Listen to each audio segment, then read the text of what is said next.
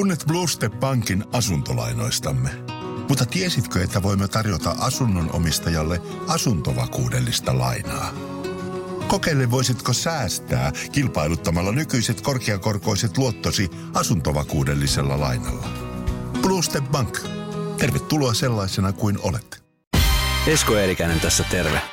Elämä on joskus liiankin hektistä. Pysähdy. Tämä on Sunnuntai Brunssi. Eh, Svea Röring, 97-vuotias muonituslotta, on mulla täällä Sunnuntai Brunssin vierana. Tässä heti kärkeen tervetuloa. Kiitos. Ihan mahtava, että saavutte paikalle.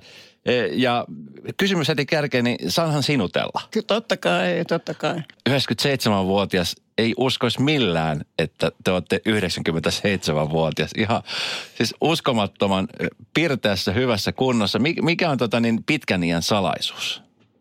Ensin pitää olla semmoiset geenit, Ve- Westerholmien geenit. Se mun, mun isällä oli kaksossisaret. Toinen sisaruksista eli 103-vuotiaaksi ja toinen 96-vuotiaaksi. Ja yksi serkku, vuorineuvos Volta Westerholm, eli 101-vuotiaaksi, hän on serkku, niin on, se on geenistä. Ja sitten että on saanut saaristossa viettää ensimmäiset 14 vuotensa käydä koulua siellä ja mennä omin päin. Mä aloitinkin vasta kahdeksanvuotiaana, koska se oli neljä kilometriä kouluun ja piti mennä mi- toisesta isosta saaresta toiseen, niin siis aina souto, soutamallakin välillä. Jos kasvaa semmoisesta ympäristössä, niin ilmeisesti sitä kerran. Olen ollut kovin paljon sairaskenut. 40-vuotiaana meinasin kuolla, kun mulle tuli epäonnistunut leikkaus. Ja. Ja sitten mä tulin aivan keltaiseksi, tuli keltatauti, kun se soppi meni vereen, kun se olisi pitänyt mennä suoliin, suolistoon. Mutta mä pärjäsin. Ja täällä mä olen edelleen. Mulla on kolme lasta, mulla, mulla on kanssa kaksoset. Toinen kaksonen on tuossa ulkona Ja. odottamassa. Tämä on ihan mielettömän hieno kunnia, että mä oon saanut teidät tänne, sinut tänne. Ja tota, oot ollut Joosepin äh, junassa, sairasjunalla töissä muonituslottana. Kyllä. Kaksikymppisenä oot ollut siellä. Tämä piti olla alun perin tämmöinen parin viikon pesti, mutta sitten se venyi ja venyi. Totta, joo, niin oli Mitä- tarkoitus. M- Mitä siinä tapahtui, että se sitten venyi? Si- No sitten ne vanhemmat lotat, jotka oli siellä, niin sanoivat, että nyt ne eivät jaksa enää. Ja, ja sitten mä sanoin, ne kysyivät minulta, että onko mä halukas jatkamaan. Ja Minä sanoin, kyllä. Tota niin, äh, nyt eletään vuotta 2018, niin äh, m- miten, miten tota niin, tämä aikakausi, kun te elitte sitä aikaa, niin mi- miten, miten se edelleenkin heijastuu esimerkiksi tähän päivän arkeen? Vai Se, se aikakausi, mikä, nyt, mikä on elettyä silloin sodan aikana, niin nyt rauhan aikana, niin mi- miten, miten nyt näette sen, sen ajan? Millaista se oli? No, olen kiitollinen siitä, että on ollut rauha maassa. Ja se on aivan fantastista, että me olemme saaneet nauttia nyt pitkän ajan vapaudesta. Millaista se oli sitten semmoista niin kuin, ö, varsinaista arkea siellä, siellä junassa, siellä sairasjunassa, Joosepissa? Joo, no meillä oli vuorot ja siis piti seitsemältä nousta ja mennä sinne mu- muonditusvaunun tekemään, tai siis keittiövaunun tekemään aamu, aamuateriana. Ja sitten meillä oli erillinen vaunu, missä oli niin ruo- ruokasallinen, oli tai oli oikeastaan kaksi lääkintalottia, lää, to, to, lääkäreiden tota, no, vaunua, ja sitten oli mies, jota, miehistön vaunu erikseen. Kaksi junavaunua to, toimivat tota, no, ruokasalina. Joo. Ja tuota, no, ruoka tehtiin siinä keittiövaunussa. Ja sillä oli valtavat sellaiset kenttäkeittiöt mutta, ja kiinni la, ma, ma, ruupattu lattiaan ja sitten oli tikapuut ylös. Ja kauha oli tuommoinen mun mittainen suurin piirtein. Se koettaa sitä, kun oli, oli monta, monta sata vitiruokkeja. Miten Sitten... oli potilasmatkoja. niin potilasmatkoja? Joo, haettiin Kannakselta ja Äänislinnasta, Karhumäeltä ja sitten vietiin ne sitten oikein Pohjanlahden eri kaupunkeihin, siis mahdollisimman kauaksi pois Mm. rintamalta. Minkälainen mieliala si, Se esimerkiksi oli semmoista aika kiva oikeastaan työyhteisö. Kaikki olivat sinut ja kaikki te, yrittivät tehdä tilanteesta mahdollisimman hyviä. Niin. Hyvä. Miten vaikea edes ajatella tai kuvitellakaan, että, että mitä, siinä, mitä siinä, siinä tilanteessa asioita käy läpi, mutta mitkä oli semmoisia asioita, mistä te yrititte just nimenomaan tehdä iloa ja semmoista niin kuin no, vähän niin kuin normaalia, inhimillistä Mi- mitä oli semmoisia asioita? Suht normaalia ro- ro- päivärytmiä, että oli aamu, aamu tietä, sitten oli tota, no, aamiainen ja, ja päivällinen ja kaksi kertaa viikossa oli kahvia päivällä, päiväkahvit. Ja ei ollut siihen aikaan varaa keittää kahvia joka päivä. Mm. Miten, miten ylipäänsä sitten päädytte lotaksi? Oliko tämä semmoinen asia, mihin... mihin... Äitini oli Barsonin paikallisosaston puheenjohtaja. Että mä oon kasvanut semmoisessa ympäristössä. Isäni oli luotsivanhin Barsonin luotsi, Barson, Bogashär ja Porkkala luotsiaseman päällikkönä. Niin, että se oli, se oli ikään kuin semmoinen... Siellä mun lapsuuden kotini oli ihan, oli vain väylä välissä ja luotsipaikka toisella rannalla, meidän koti toisella. Ja siellä mulla on nyt vielä kesämökky Barsundissa mm. edelleen. Sillähän mä kävin kansakoulunkin. Neljä kilometriä kouluun ja neljä takaisin aina veden yli, kun oli eri saaressa.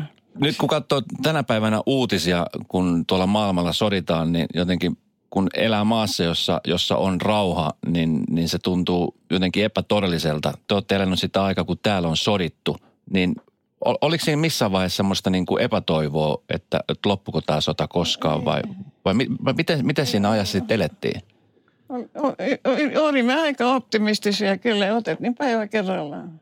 Vihollisten lentokoneet meni sieltä Vaarasynnin yli, tuli semmoisen valtavana aaltona. Kun mä voin vielä kuulla sitä uru, uru, uru, uru, uru, kun ne tuli joukottain. Kun se mun kotini oli ihan vastapa, vastakkaisella puolella, siis Paldiskiannosen Eistin puolella. Ja, ja sitten Vaarasuunnan pohjoispuolella. Tulihan niin sieltä alaskin ja ampui, teki kierroksen meidän talon yläpuolelle ja ampuivat luotsipaikan kivi muuriin, minkä päällä talon seisoi, niin siinä on vieläkin jäljet sinne. Varmasti siis pelko kuolemasta oli joka päivä läsnä. Se oli, joo. Mutta tota,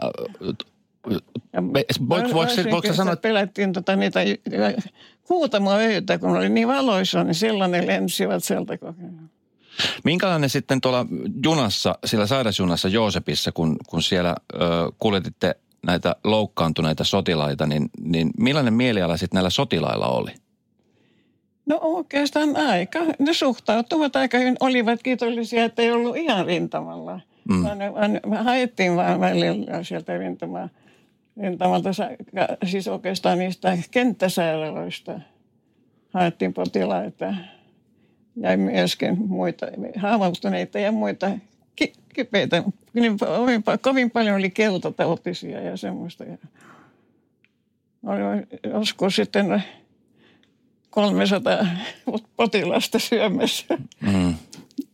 Että piti olla isot kattilat.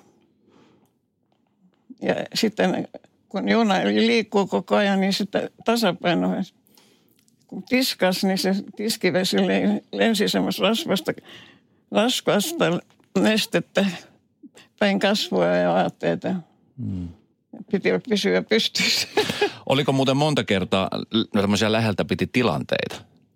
No oli, oli talvisodan aikana oli ollut, mutta silloin ne olivat jo, jo, jo joutunut jo kyllä hyppäämään lumiänkeen.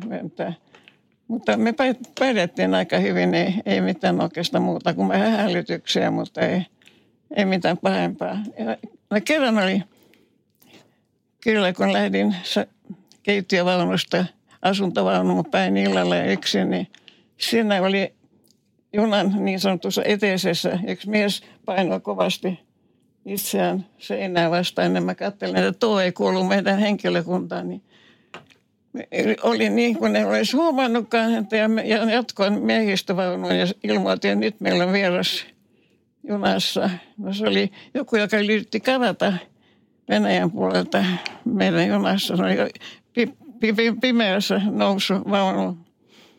Mutta se, ne pojat otti sen kiinni ja istui siellä sen kanssa, siksi kun tultiin seuraavalle asemalle, niin se luovuttivat rautatieupseerille. En tiedä hänen kohtelunsa, joutuiko hän vankilaan vai mitä mutta se oli desantti.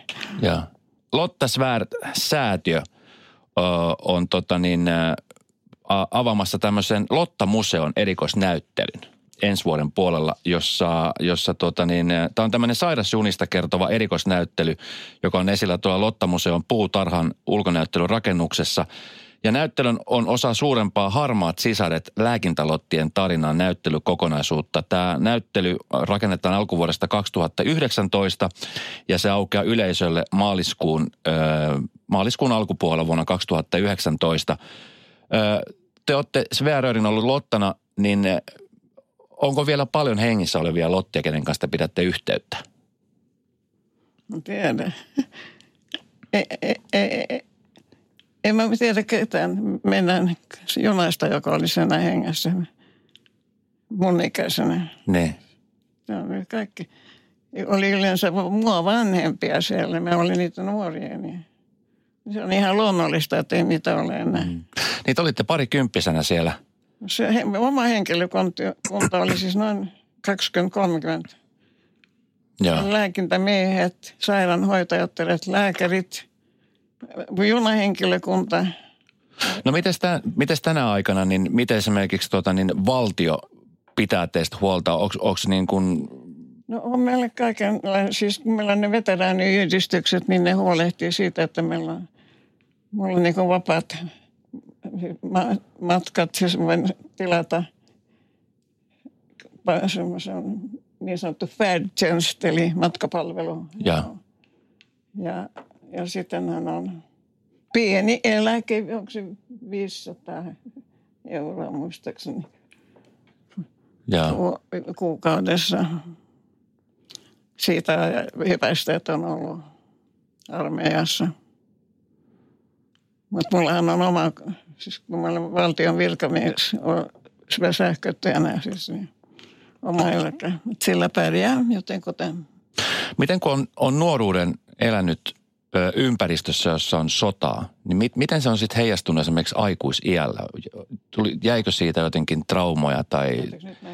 Niin silloin kun te olitte nuoruudessaan sodassa, niin. niin miten se heijastuu sitten aikuisikään? Tuli, jäikö siitä semmoisia pelkotiloja, traumoja – vai, vai oliko se vaan sitten semmoinen aika, mistä sitten... Sitten oli vain tyytyväinen, että on saanut olla mukana tekemässä oman osuutensa.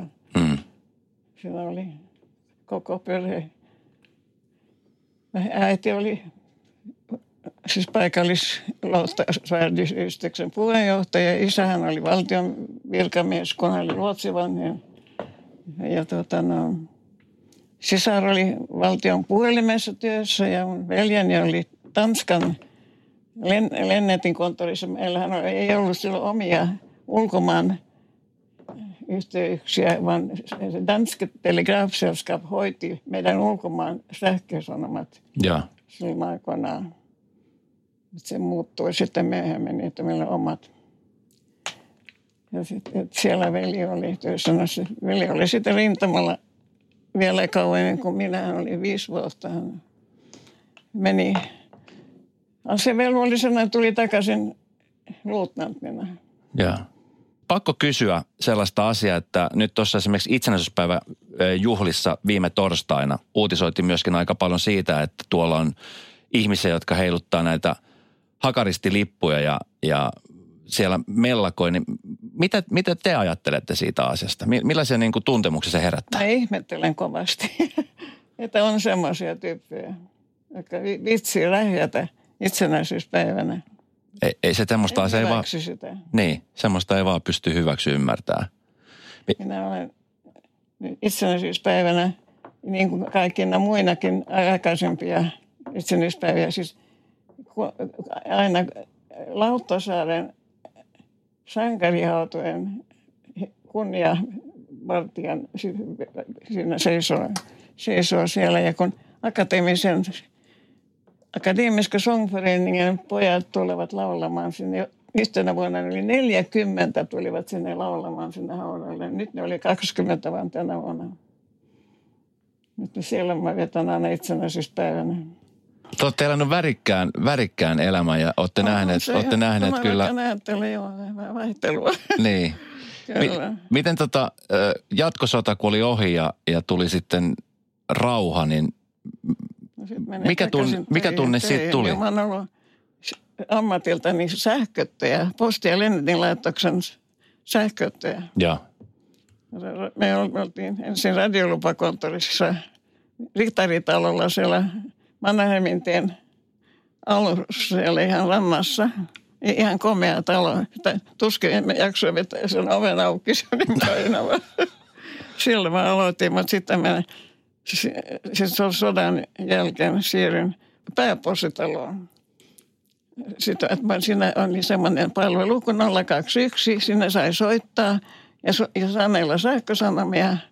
Et yleensä mulla on 42 virkavuotta, kun tuo sota, sotakomennusaika laskettiin myös vir, virkavuosiksi. ja Et mä olin valtio virkamies. pitkä ura. Millaiset, tota, niin, Svea, millaiset terveiset te haluaisitte lähettää ihmiselle, joka kuuntelee nyt parasta aikaa meidän lähetystä? Ja millaisia terveisiä te haluaisitte lähettää? No, semmoisia terveisiä vaan, että muistakaa olla kiitollisia siitä, että elämme vapaassa Suomessa. Kiitos paljon, tämä oli suuri kunnia. Kiitos.